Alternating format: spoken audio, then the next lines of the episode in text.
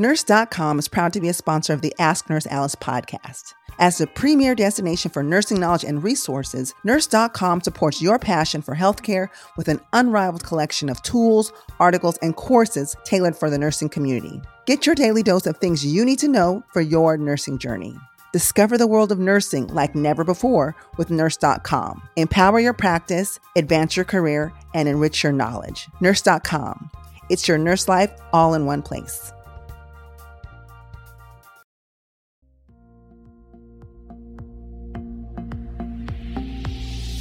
You're listening to Ask Nurse Alice, presented by Nurse.org, where Alice Benjamin combines no nonsense advice with thought provoking interviews.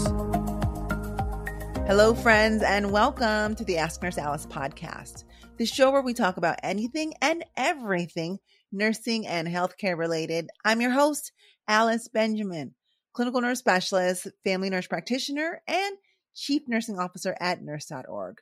Now, let me ask you have you ever gone to work or gone to school, had a clinical, something, and had an assignment out of hell and it like made you so upset?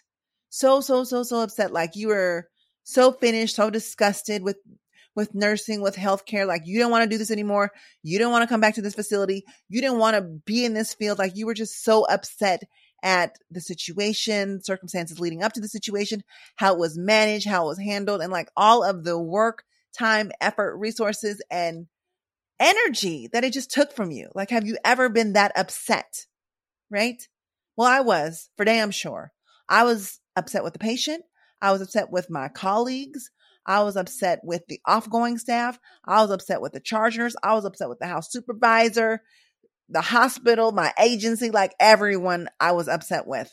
And fortunately for me, because of all the experience I've had, there was a glimmer of common sense that came to me in all my upsetness. I said, Alice, it's one patient, it's one incident, it's one shift. This too shall pass. But let me tell you, I was livid. I was livid. And so for today's topic, I wanted to talk about six tips on how to manage displaced anger. And let me just briefly describe to you uh, what displaced anger is first, guys, in case some of you are wondering. Because we've all had these times where we felt anger. Um, it's a common feeling, it's a healthy emotion, actually. However, knowing how to release anger and how to direct it appropriately is essential, um, especially in our profession where we take care of people. We just we take care of patients. We can't just always get mad at patients. That's just, you know, because also having that emotion, having it frequently and it not being checked or managed properly can lead to some, you know, not good outcomes. Okay.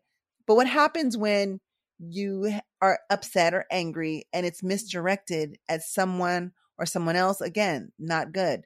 So there are many types of anger when being displaced or being misplaced. And it's when you project negative feelings, your anger, towards someone or something who isn't the true cause of your negative emotion. It can be complicated to explain and difficult to understand, but anger displacement can be a real problem for some people.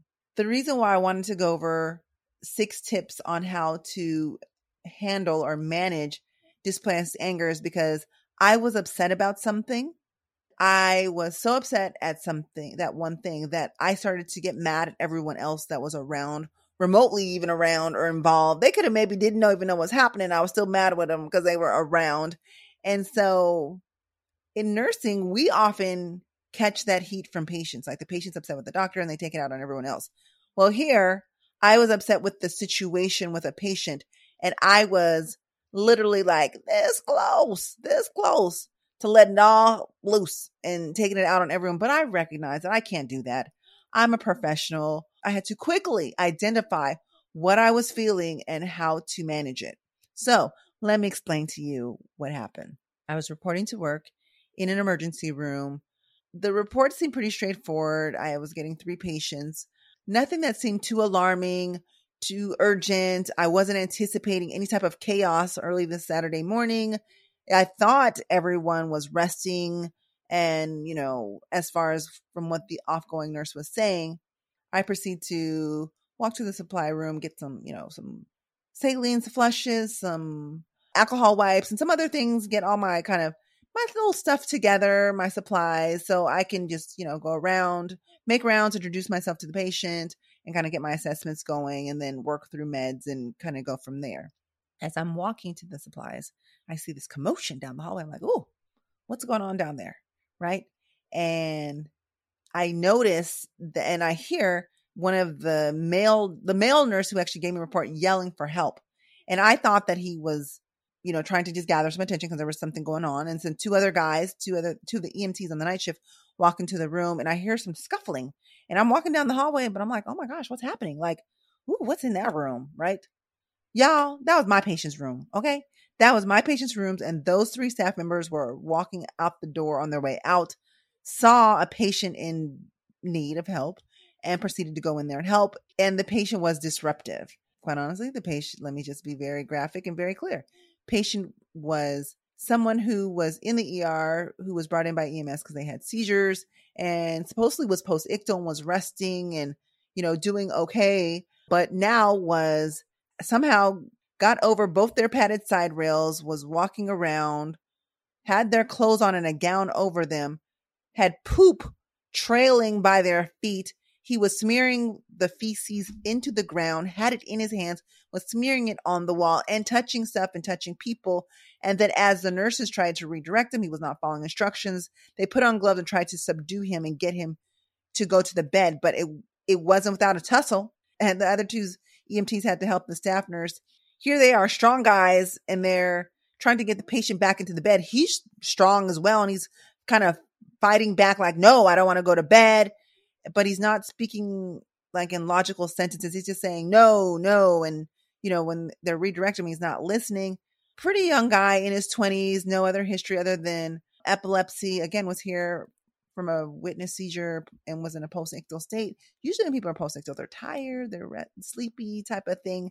Not all the case. And, you know, I didn't know enough more about the patient to know were there any other complicating factors, like were there drugs on board? Uh, what happened? Like, I just didn't know. I didn't know, you know, I was told that he was cooperative initially. So I'm like, why the change now? Like, what's happening? So as the guys are trying to subdue the patient, I'm like, there's feces flying everywhere. I'm like, oh my God, what's happening? Right. I grab a patient gown on or a, a isolation gown. I put that on. My hair is tied back. I got a mask on. I'm putting gloves. Usually when someone is disruptive like this and not necessarily violent striking out, but just disruptive and not following directions and resisting of a staff members trying to ensure their safety and getting back to bed, we have to subdue them unfortunately, right? So I yelled down the hallway. I said, We need the ER doctor to order some Ativan for the patient. And I said the location. I didn't say the patient's name, but I just said the location. And I had to because there was no other way I could get down the hallway. I couldn't leave the guys because while they were doing that, I was also trying to help guide them and direct them from the things that they couldn't see because they were still everywhere. And because I knew the patient, this is a change of condition, I was trying to get some vital signs as much as I could because I also knew Ativan was coming on board. I was like, let me get, try to get a blood pressure, try to get pulse ox and his heart rate, at least some baseline information. And then like, they're like, Alice, it's ordered. It's in the computer. You can get it. I need someone to get it. And like, this is where I got upset because the two EMTs who are coming on day shift, two petite, nice ladies, but they're very, you know, we're all petite, so we don't have the strength to hold down this guy and for the other guys to go home. So fortunately, the night staff agreed to stay, but they're just standing there like fear in their eyes. They've never worked anywhere else. They're new EMTs. They don't necessarily have CNA skills to know how to clean someone up. They're more like just fresh out of EMT school. So they're like looking at me like a deer in headlights. Oh my gosh, what are we to do? Type of thing. And they're like sticking to each other. So I have to delegate and tell them what to do. I'm like, come on, ladies, we got to get this together. I need, and then I gave them instructions like, I need you to get isolation gowns, face shields, and stuff for us. And then the other person, I need you to get some washcloths, wipes, and all those things because we're going to have to end up cleaning this patient. And then I t- yelled nicely out loud to another nurse, called them by name because nobody was coming to help me. So I had to call call people out and give them tasks. And they knew that this was a, a shitty situation. Yes, pun intended. I asked one nurse to go grab the Ativan out of the medication dispensary machine. It's not a Pyxis, it's something else called MedSelect. Anyways, I asked them to grab the Ativan. I said, I don't know if it's ordered IM, IV, but bring me both. We'll figure it out. I asked the other nurse to grab the restraints and then came in the room. Everybody's there. We're all, I'm face shield. I'm double isolation gown on now. I have gloves on. I have on a, a hair cover, shoe booties, all kind of stuff because I'm like, I'm going in, I'm going under, and it's all poop everywhere. So I'm closest to the patient. So we drop the medication, we drop the Ativan. I'm going to give it IVs. So I get, get closest to the patient. And then so I give the Ativan. The guys are holding them back as much as they can without getting feces on themselves. We hold off on the restraints until we can kind of get some things cleared up because there's poop over the all over the place. But he's all he's starting to he's starting to like fade to black. He's starting to get sleepy. He's getting tired. I can, you know, the, he's not struggling or tussling as much. And so the first thing is safety first, right? So safety first is finally when he's kind of started to doze off a little bit. We got the restraints on him, restraints on, and the reason why I didn't get the restraints on earlier is because the more we restrained him, the more aggressive he got. So we had to let some of the Ativan kick in. Ativan kicks in. We get the restraints on. We get the guy in bed. Mind you, poop everywhere on the floor, on the walls, in the bed. Like, don't touch nothing. Nothing in the hospital is clean, y'all. Don't touch nothing. Don't trust it. Okay. So he's in the bed. And so I'm looking at him. It's like there's poop everywhere. I'm upset. I'm mad. I'm like, what the f- is happening here?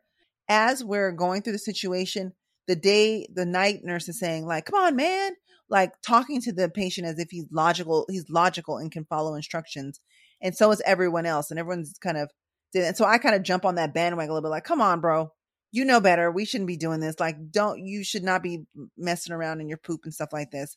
Like what's happening? What's are you in pain? What's going on? Tell talk to me. Patient's unable to talk he's just like no no no stop that's all he's saying and so we're all frustrated that we're having to work so hard. Now, mind you, night shift's upset because they're supposed to be going home, got poop everywhere. I'm upset because I had this is a this is the first thing I'm doing in the morning. Come on. This cannot be the first thing I'm doing. I'm on code brown, loose boo boo patrol for a patient who's smearing it everywhere. Like I didn't go to a school for to, to clean up poop from a confused patient who's not listening to directions. Like I didn't now, I'm speaking freely like this. Someone people like, Alice, you shouldn't say that. The patient is probably very sick and didn't know what he was doing. And the truth is, he didn't. He did not. He did not. And I'm going to get into that. But what I am doing is I'm having a transparent and honest moment with other healthcare providers. And maybe you're not a healthcare professional and you're listening to this, but sometimes, not sometimes, we are human. We are healthcare providers, but we are human. So I did not have a full grasp of the entire situation of what was causing him to be this way. And mind you, I have a very compassionate heart. I am here to help people, especially when they cannot help themselves. But in that moment, when you have someone who you believe is able to follow directions and should be follow direct should be following directions and is not, and is in fact doing just the opposite and appears to look like they are doing this on purpose, yeah, you get upset. You get upset. You're like, come on, man, why are we there are people really dying out here, people who really need blood transfusions and oxygen and stuff. And I'm over here tussling with you and your poop. Like you get upset. It is upsetting. It is. And so I'm upset with the patient initially because I'm not understanding like why would he do this when I've not been provided any information as to why he would do this, right? And then I'm upset with some of the staff because the staff didn't the fellow staff who did not jump in to help me. I had several Staff nurses walk by, look in, and not offer any help. I was upset and salty with them. The two EMT ladies who I understand are new, newly EMTs. I understand that now. I didn't in the moment when they first presented themselves. And so when they stood there with deer in headlights, I'm like, we ain't got time to be watching. Let's go. Come on. Let's get to it. I said, let's get to it, ladies. That's what I said to them. So I was upset with them. The charge nurse who walked by says, Alice, what's going on in there? Okay, well, I'm going to cover your other patients. I wasn't really mad at her, but I'm like, I was just like mad because she's a charge nurse. Like you, you gave me this assignment, shit, right? House supervisor because we were not as well staffed as we could have been. And later, when I needed to have a sitter for this patient, there was no sitter, so I had to maneuver myself where I was always close by to this patient. And then the hospital overall, because small community hospital, y'all, and then I'm like, they never have resources. They never have staffing. So I just let this anger, me being upset in this moment because of what I'm being tasked to do, spill over into other things and cause me to be upset with other people and other things when really that wasn't their fault. And heck, it really wasn't even necessarily the patient's fault. And I'm going to get into why that is. But I was angry. So fortunately, I had the wherewithal to have a moment of clarity. We're like, Alice, this is just one moment. This is just one patient. It's just poop. You've seen, you've been around poop. Maybe there's something going on that he doesn't really understand what he's doing. Give it, I thought glass half full. Like he don't know what he's doing. He's not doing this on purpose. He's not doing this to upset you or give you a hard time. This person doesn't really want to play in their poop. Something's wrong with his patient. Recognize that, get him situated, give him all the attention he needs now. Hopefully, you'll get him situated and the rest of the day will go a lot better. I had to tell myself this and not take it out on other people because, boy, I was ready. Nurse comes in with the Ativan. I push the Ativan. Patient's starting to get a little bit sleepy. We get the restraints on. We get him in bed. Okay. The house supervisor says, night shift can't stay anymore. Day shift, it's all yours. And mind you, we had no strong nurses or any male nurses or EMTs to help us. We were all ladies in the ER. Shit. So if this guy cuts up again, we don't have the muscle to take, you know, to take him down. We'd have to call security, like a code gray or something like that. and so we get him in there and then he's laying in the bed. Vitals are stable. He's dozed off from the Ativan, but now there's poop everywhere. I can't leave the room like that. I can't just leave it towards housekeeping. Although housekeeping joined the team to help us, myself and the two EMTs had to get this patient cleaned up. And when I talk about the patient had poop from the head to the toes, baby, head to the toes, all within the gown, all within the the EKG wires, blood pressure machine, on the side rails, on the padded side rails. Like it took us a, almost an hour to get this person cleaned up, situated, positioned properly, and restrained and because he was also had seizures, he has seizure pads, so we couldn't leave. There always had to be someone in the room with him, especially since he's a strong guy. We needed to make sure he wasn't going to bust out the restraint, so we couldn't just do that and just leave. Someone had to keep an eye on him to make sure that this was going to be an okay situation. That you know, if anything happened, maybe he started would have a seizure when he was in restraints. Like there were just too many things that could have happened, and I was upset because we were short and there were only two EMTs. And so they also had to help with other things. They had to do the 12 lead EKGs. They had to help with casts. They had to do like so many other things. So who did it fall onto? Me, me, me, me, the nurse, me, the nurse. So my assignment then, this was a four bed area room that I, the patient was in. So that I all of a sudden then had all the patients in that room. So my assignment was changed. So I, location wise, be able to park my computer near that patient and still be able to see all my other patients. And I said, Ain't this, ain't this some shit? Literally. I can't even go nowhere. How am I supposed to leave and go to get the medications? How am I supposed to go, you know, like do all of these things? Like I'm stuck into this room and I'm, I was just upset. I was really upset. I was frustrated. I was upset. I was like, this is not the way you start your day. And I was upset with the patient. And then I had two other patients and then they gave me a fourth patient. And I'm like, and I'm watching this one guy. It just was not how I wanted to start my day. I was upset with everybody. Let me talk a little bit about now that you kind of know the background. Let me, and I'll get more into the patient, but you know, let's talk about displaced anger. Okay, what is it? So, according to the American Psychological Association, APA, they define displaced anger as the direction of hostility away from the source of frustration or anger and toward either self or to a different entity. So, let's say I was I was frustrated with the patient, but I can't take it out on the patient. I'm not going to yell at the patient, right? I'm not going to sit there and try to rationalize with the patient like what you did was wrong and you owe me an apology. Like I wasn't going to do that and I couldn't. And hindsight, this is what I also needed to remember and remind myself, guys. Because although what I was experiencing was something behavioral, I had to think back to the disease process. The patient is post seizure. So, more than 70% of people with epilepsy uh, report post-ictal after seizure complications, including confusion, fear, exhaustion, headache, emotional reactivity, memory problems, and behavioral changes. Sometimes it can last for hours, sometimes it can last for days. And we know that sometimes people can lose their bowel and bladder control when they're having a seizure. And actually, they can during this post ictal uh, time as well. So I had to go back and remember that and say, hmm, Although the patient looks like a normal person, they had a seizure. They're still in this well within the hours and time frame of post-ictal complications.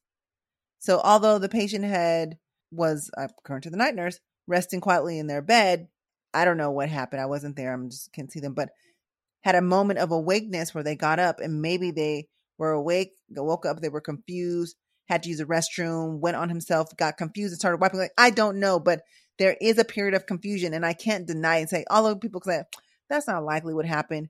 It's possible, guys. Real talk. It's really possible because I did a lot of research on seizures post ictal, the confusion that happens afterwards, the behavioral issues, and it can happen. And in fact, there's a lot of information out there that talk about how people post ictal, their behaviors can be misconstrued as aggression when people are trying to help them. So, like, let's say when someone's post ictal and the police come on the scene and they're trying to help the patient or, you know, handle the patient in some person in some way, and the patient maybe will is resistant, not because they're trying to resist the police officer arrest, but they're trying, they're confused. They don't know why, why you're touching them. What's happening? They don't even know where they are. They don't even realize that they had a seizure. And so this, this period of confusion, they don't know what's happening. They don't know what they're doing.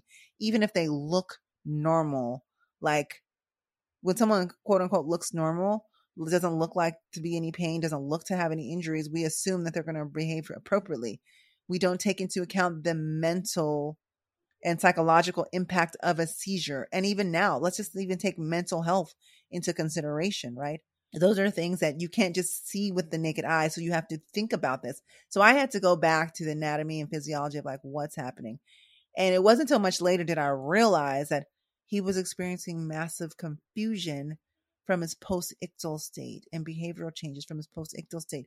And the reason why I know that is because hours later into the day, after he, you know, after we'd cleaned him up and he'd rested a little bit and he, he actually fell asleep and he woke back up, I was taking vital signs. I was reassessing him. He began to be able to converse with me uh, in an appropriate way. Previously, he was just saying, no, stop, wasn't speaking in logical sentences, was not following directions. Later that morning, he started to speak in sentences, stringing words together that were making sense. He was following directions when offered, Do you need to go to the restroom? He says, Yes. I said, Okay, well, I'm going to help you to the restroom. Is that okay? Do you need anything? No, okay, I'll go with you. Thank you. He got up, walked to the restroom, which was in that room. There's a bathroom there. And, and you know, I said, Okay, make sure you wash your hands. Washed his hands, dried them, got back in the bed, stuck his arm out for me to put his blood pressure cuff on, put his finger out for me to put his pulse ox on. Became so cooperative. And then I started to ask, after I was able to kind of manage my other patients and get things settled, I said, oh, okay, so tell me a little bit. Where, where are you from? Like, what do you do? And he spoke in very logical sentences. I said, you know, tell me about your, you know, have you had seizures for a long time? Oh, I've had it since I was a little kid, but it's been getting worse. Tell me about the medications that he was on. I was like, and I said, do you recall the events of this morning? He says, I think I, I came to the hospital. I had a seizure and I came to the hospital. I know that. I said, do you remember getting up? And I literally said this like this. I, do you remember getting up and shitting all over the place and rubbing in the wall? He looked at me so em- kind of embarrassed, like, no. I don't remember. And guys, I have to say, this, you know, I know patients will sometimes say say untruths or because they're embarrassed by things, but I believe this guy. I legit believed him. He had no recollection. And part of it is because of the different alertness. He seemed to be like in a whole nother capacity. Earlier And when we got there, I'm like, he has no capacity to make decisions. He's not logical. He can't converse. He's not speaking properly. Like there's so many signs that he's not able to make decisions for himself. Later that day, after the conversation I had with him, his following of directions, getting up, go to the bathroom, eating his meal, like talking to me about his medications, talking to me about what he does at home. The fact he said, No, I'm not able to really work. I have problems with like memory. And sometimes after when I've had a seizure, it's really bad. I'm really tired and I can't focus. I was like, ding, ding, ding, ding, ding post ictal confusion. Oh my gosh. And so, uh, you know, and I re- refreshed myself on seizures in the post ictal period. And I realized like I was upset at someone who really truly did not have the capacity to make good decisions. And their behavior was not a result of because they just wanted to poop on themselves and rub stuff on the walls because they were mentally incapacitated and doing things that he really didn't know that he was doing. I know that sounds far fetched, but it's the truth. And that's the kind of stuff that you don't really, you might read about in a textbook, but not until it is actually happens in a work environment and that you see it really like in real time and you're in it, do you recognize like, oh crap, that's what they meant in that textbook. That's what this could possibly look like. Now, mind you, I've never been in this particular type of situation, but hey, anything could happen. And so I was upset. And fortunately, before I came to this whole releva- uh, revelation of understanding what truly happened, I was upset. I was upset at folks. So I had to learn how to manage that displaced anger. So what happens is when you are upset like that, you can take it out on other people. You can take it out on um, things like, mind you, had I, let's say I was, I was going off of work and I was upset. I might have went to the gym and started boxing and hit, hitting a boxing bag and taking my anger out on that. Sometimes you can take it out on people and you can be snappy and rude to people who have no, no idea of what's happening, which kind of was what I was feeling and initially started to do earlier on the shift, you know, when people weren't necessarily jumping in to help, but maybe they didn't really fully understand what was happening, right? Maybe they thought we had it under control. Like I was getting upset with some folks for probably no good reasons. Um, I was mad at the charge nurse because she gave me the assignment. I was mad at the house supervisor because we were short staffed and because I had to do this and I didn't really want to do this. So that's what I was upset about. Really, really was. And so, you know, some things that you can do to offset this is you know, sometimes you got to walk away from the situation. Now, mind you, I couldn't walk away from the situation because I'm the nurse. I'm in it. And mind you, after the patient got situated, we, you know, it's always safety first. Poop can, you know, long as you're safe, I don't care if you're sitting in a pile of poop. Long as you're safe. Once safety is, you know, how they like when you're doing BLS and secure scene safety. You got to make sure scene safety is there. Then we will get to cleaning the poop. But I couldn't walk away because we were short staffed. So I needed to help and actually um, provide instructions to the the EMT ladies that were helping me. Like, I'm thinking to myself, like, have you ever made a bed with someone in it? Like, just the the putting of supplies together and things like that. And they actually told me that they had really had that experience. Um, and you know, in an emergency room, they're not really having to take care of total care patients all the time. And they just hadn't had the experience. So I had to show them how to quickly and effectively clean someone real fast and with limited supplies and, you know, in a way that we're not going to compromise safety because you got to take off restraints and do all this other stuff. So I helped them do that. Um, and they were moving slow. And I'm like, we got to move fast. We cannot be slow. This is not massage, bed, bath time. We're just going to wipe off the important parts, what's needed, and just ensure safety, right? Enough where we can function around things and we can come back later and finish up the rest. So um, I was mad at them. I was mad at the house supervisor because we were short staffed. I was mad that I had to be the quote unquote sitter because there was no sitter. Um, and just I was I wasn't happy that that's how I started my morning off. Like I wanted to get my supplies, go see everyone, do a quick do a quick set of vitals, do a quick assessment, and go grab a cup of coffee. That's what I wanted to do on a Saturday morning, right? And most, not most Saturday mornings, but, you know, because people don't like to come to the ER Saturday morning, really. They like to sleep in. At least, you know, the people that are in the ER usually are the people who are really, really sick that need to come to the ER. But, you know, most times you can, have, you know, squeeze in a cup of coffee before you get your day started. I had no coffee that day. So I was operating with no coffee, um, which I usually need my coffee to really get right, get right.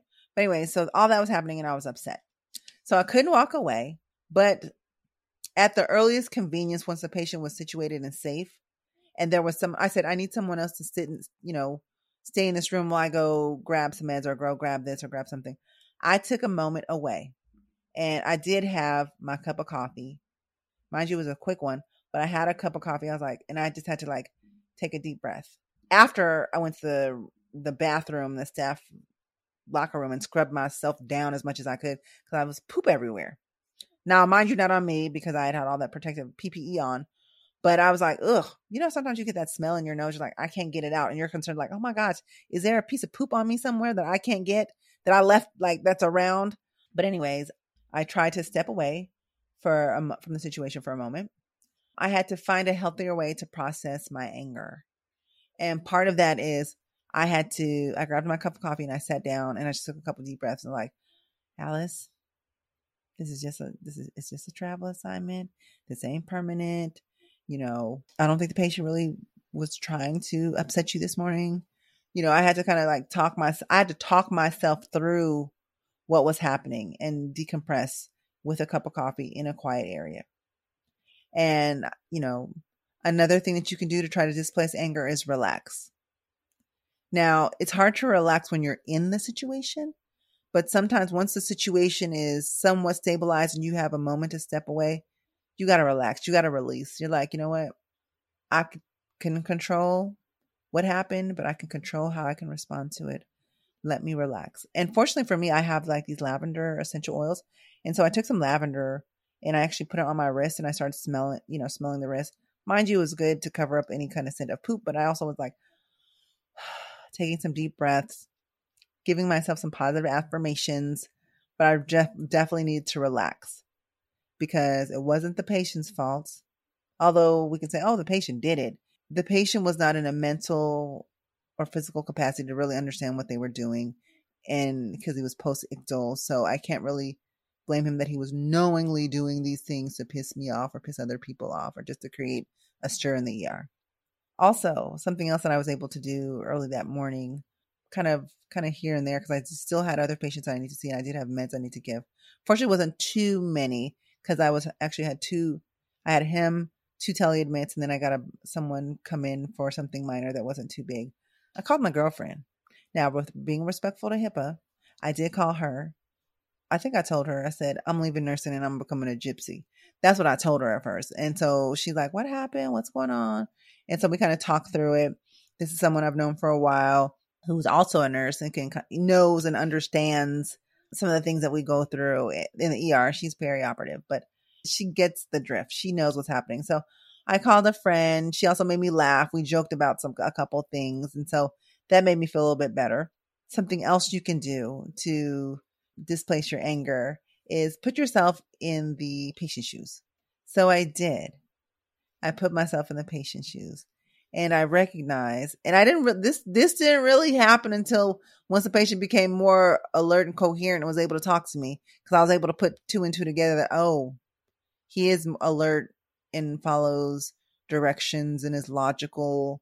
He just wasn't in that moment. But I put myself in his shoes and had to realize, like, man, you know, first off, having seizures, having epilepsy is not an easy life to have. You're limited in several ways. You know, I know you can still kind of have a normal life, but there, you know, hopefully, but you want to be seizure free. And sometimes when you're not seizure free, you suffer these complications. So it can influence the activities you actually get to do, the partying or drinking that you can do. Drink responsibly if you're going to drink, right? But I'm just saying, like, there are so many things that epilepsy can limit in someone's life. And then just imagine have this type of post ictal complications. There's some uh, research and some articles that I was reading that talk about the challenges that people have after seizures, how this post ictal effects can last for days. It's like a brain fog, um, which is the most common post seizure complaint and one of the most frustrating for them. And actually, one study found that memory generally recovered about an hour after a seizure. However, there was another um, review that showed that sometimes this can actually happen for several days. And the duration of the postictal symptoms can vary widely. So, uh, there was also another study that found that 60% of postictal periods lasted less than one hour, but 10% lasted longer than 10 hours. So I'm seeing all of this.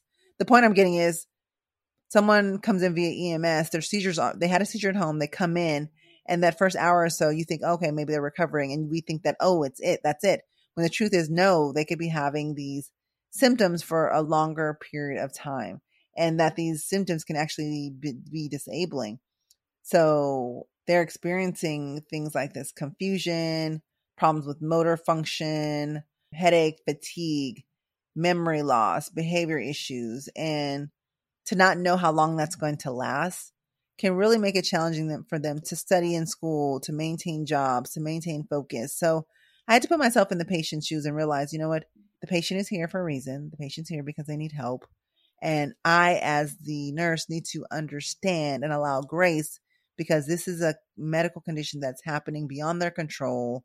And I can't be upset with them for something that they cannot control something else you can do to manage a displaced anger is, you know, come back to the conversation when you're calm. I literally wanted to say a whole bunch of things. I had a whole bunch of select words for the patient and for staff and all those things. And luckily, I don't have a loose cannon. I'm professional, I'm media trained. I understand how body language and the things you say once once you've said them, you can't take them back. So I chose to just be objective in the moments we were in the room and we're just cleaning the patient. And I chose to come back to the conversation. It was kind of interesting. So after we got the patient cleaned up and stuff, he was in restraints. He woke up and he actually was able, I don't know what happened. I had, I know what happened. The restraints were not, somehow the restraints were not tied properly. You know how you're supposed to release them and give them a break to move and things like that.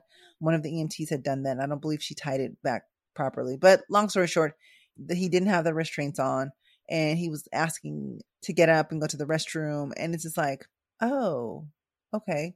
Well, let me talk to this person and see if they seem calmer. They seem more logical. They seem like they follow directions. Let me ask. Do you know what happened earlier today? No, what are you talking about? When you got up and you shit it on the floor and you wiped it everywhere and smeared it on the wall and you were trying, you know, doing all that. So I came back to the conversation a lot more calm. Okay. Because earlier I was just upset, like, come on, man, you're too grown to be doing this kind of stuff. So and that and that's clean that's a clean version of it, but I was really upset at the patient. So I had to come back to the conversation. And also the staff that was helping me, the two MTs, they were moving slow. They didn't know what supplies to have. It was just like, come on, did you not learn this in school? Like I wanted to say that. Didn't you learn this in school? Don't you know how to do this? Like, why are you here? I wanted to say those things, but instead I kept it objective and provided instructions in the moment when we needed to do the work. But later I came back, I said, Have you guys ever experienced something like that? They're like, No, I haven't. I don't know what to do. I said, Whenever you're in a situation where someone may becomes aggressive or violent or just combative or resistant and their stool and everything, stuff like that, or they're soiled or you need to do something, safety first because while we're while we had the patient earlier, they wanted to clean the patient before they put the restraints on and do all stuff. They're like, oh, let's clean him up first before we get him in the bed. No, ma'am, because if we try to clean him first and he acts wild, we still got to struggle and get him in the bed. At least if we get him in the bed, try to clean him and he, he starts to tussle, he's already in the bed. So I had to come back to the conversation in a calm way, in a constructive way, and it allowed me to communicate objectively to them. Um, I wasn't conveying disappointment in them. When I had learned that they were newer, it was a teachable moment. But also, you know, and it's only human. I can't I can't shield them from this, but by me saying that they recognize that they were not on their A game, which they weren't. That's honest. But it's because they didn't know what to do. Not that they knew what to do and didn't do it. It's a whole situation. So I did that. And then, you know, the last tip to manage that I have for managing displaced anger. Now, this is something where it's more long term. This is one particular situation, but there are times, and there are some people who are going to be listening to this podcast. Y'all get upset every day. Y'all displacing every anger every time you come on shift because you get to work and somehow that chip on your shoulder is kicked in. And so you're either upset with a patient, you're upset with a family member, you're upset at something, but you take it off on people or things or situations that are not related and it should not impact. Okay. I wanted to prevent those things from happening. One in the workplace while I was at work because my shift had just started. I didn't want to be upset with everybody all day. Right. Not only is it not good for communication, it's not good for the work relationships that I have with the people that I need to work with, right? If we get to arguing angry about what they didn't do and what I didn't, they think I didn't do, that wouldn't have been good. And then also, I didn't want to take any of that home to upset my family. Like they didn't do nothing. It's not their fault that mommy had a hard day at work. It's not their fault that I start being short with them when it's something at work that happened. That's not fair. That's not cool. So I didn't want it to have any relationship issues. I didn't want my upsetness to have any work uh, workplace issues. So it was really important to identify that I was upset, I was angry. I had to identify it, and then ask myself like, why are you upset, and who are you upset at? I needed to ask those questions and gain clarity. I'm upset because it's first thing in the morning. I ain't even had no coffee yet, and I'm over here cleaning poop for the first hour. looking like I'm going in outer space because I got all the PPE on in a damn hospital. Like I'm upset at that. Like my my energy is being consumed on that versus really doing nursing stuff, like giving medications, giving some blood, um, listening to some heart lung sounds, like what I believe are more in that moment thought were more meaningful than cleaning poop. Cleaning poop off a patient who smeared it all over themselves and on the wall and on the floor. What the hell? Like I was not upset with that, but I was quickly able to understand why it happened. So, Alice, who are you upset with? I'm upset at the fact that I had to do this act, right? That's what I was upset at. So, the patient, obviously, is the originator of the poop, I was upset with, but it wasn't his fault because he didn't recognize what he was doing. He was in a post ictal state. My staff that were there, they were new. They weren't sure what to do, so it was not their fault. The staff that I had were kind of walking by um, and that I had to kind of call out to to help. They have patients of their own. They maybe didn't recognize what was going on in the room. Maybe their patients were sick as well and they couldn't stop by. So I couldn't be mad at them. Charge nurse, charge nurse was trying to help me out by covering my other patients. House supervisor didn't have any other staff to send from any of the other units because we were short overall. And the hospital, the hospital is just, I can't be mad at the hospital for the population of patients it gets because people come to the closest hospital they can to for care. So it's not their fault. And my agency sure didn't have any. It wasn't their fault because they didn't know I was going to have this type of assignment when they first sent me there. They didn't. So I was displacing anger and I just needed to recognize why am I upset? Who am I upset at? And should I, do I really need to be upset and do things to displace and dis- make that anger dissipate? And that's something that's really, really important in nursing. This is just one particular scenario. And many times we will have several of these type of insults throughout the day, which kind of makes it hard to really get, you know, truly displace anger in its full sense because we just been through a pandemic. We've been worked to the bone. Um, we're not appreciated. So it's hard to not displace anger in the healthcare workforce. We blame the hospital. We blame leadership. We blame the CEOs. We blame the C suite. So although there are some things that are uh, related in that sense that there may be some reason why we're upset with the hospital administrators who are making certain decisions which impact our workflow which puts us in these situations where we don't necessarily need to be unsafe patient situations that we don't need to be in yeah we get upset but at the end of the day holding all this anger inside is not good for you i talked about how it's not good for workplace relationships. I talked about how it's not good for personal relationships, but the relationship with yourself. The cortisol levels that will be raised within your body is going to influence your uh, immune system. It's going to influence your skin, your stomach, your heart rate, like so many things. And so, in order for us to really be our best and function at our best, we got to take care of ourselves. And taking care of ourselves is also recognizing when we find ourselves in situations that have us upset, emotional, and angry. And that may happen at work, may happen several times at work, but knowing how to identify it and knowing what to do to handle it so you can professionally and safely and properly manage relationships at work, personal and with yourself, so you can be your best self and your most healthy self and still be excited about nursing and not blame it on patients. There you go six tips on how to manage displaced anger. I hope that helps. Uh, listen, you might have to listen to that one a few times. That's just one example of the several things that I've encountered that have made me upset. And frankly, we can say it pissed me off at work, right? You ready to walk off the job, risk it all, like no job in place. You're like, F this job. I'm out of here. I don't want to do this. Like you're angry. Guys, we got to get our anger in control. We're human. It's a healthy emotion. Nothing's wrong with me. I'm not a bad nurse. I'm not a mean nurse. I'm a human nurse. And sometimes we get upset, angry, hurt, and bothered at work, even though we do love taking care of patients. And we just need a minute to gather our thoughts, gather the proper information, and to exercise restraint so we don't take it out on anyone else. And that is the key to being a good nurse. You're going to have emotions. Accept it. Sometimes the public has a way of taking some of our feelings and kind of labeling it as we're bad nurses and things like that. We're not necessarily, we're not bad nurses. We're human nurses. We have feelings. Now, mind you, sometimes nurses, we got to be careful about how we share our feelings and who we share them with. But most importantly, it's that we identify them, we recognize what is problematic and how to resolve that before they become an issue. No one goes to work to want to get upset, to want to get mad, to want to get angry. We don't. But we're humans. We get exhausted. We get tired. We have emotions and that's okay. It's healthy.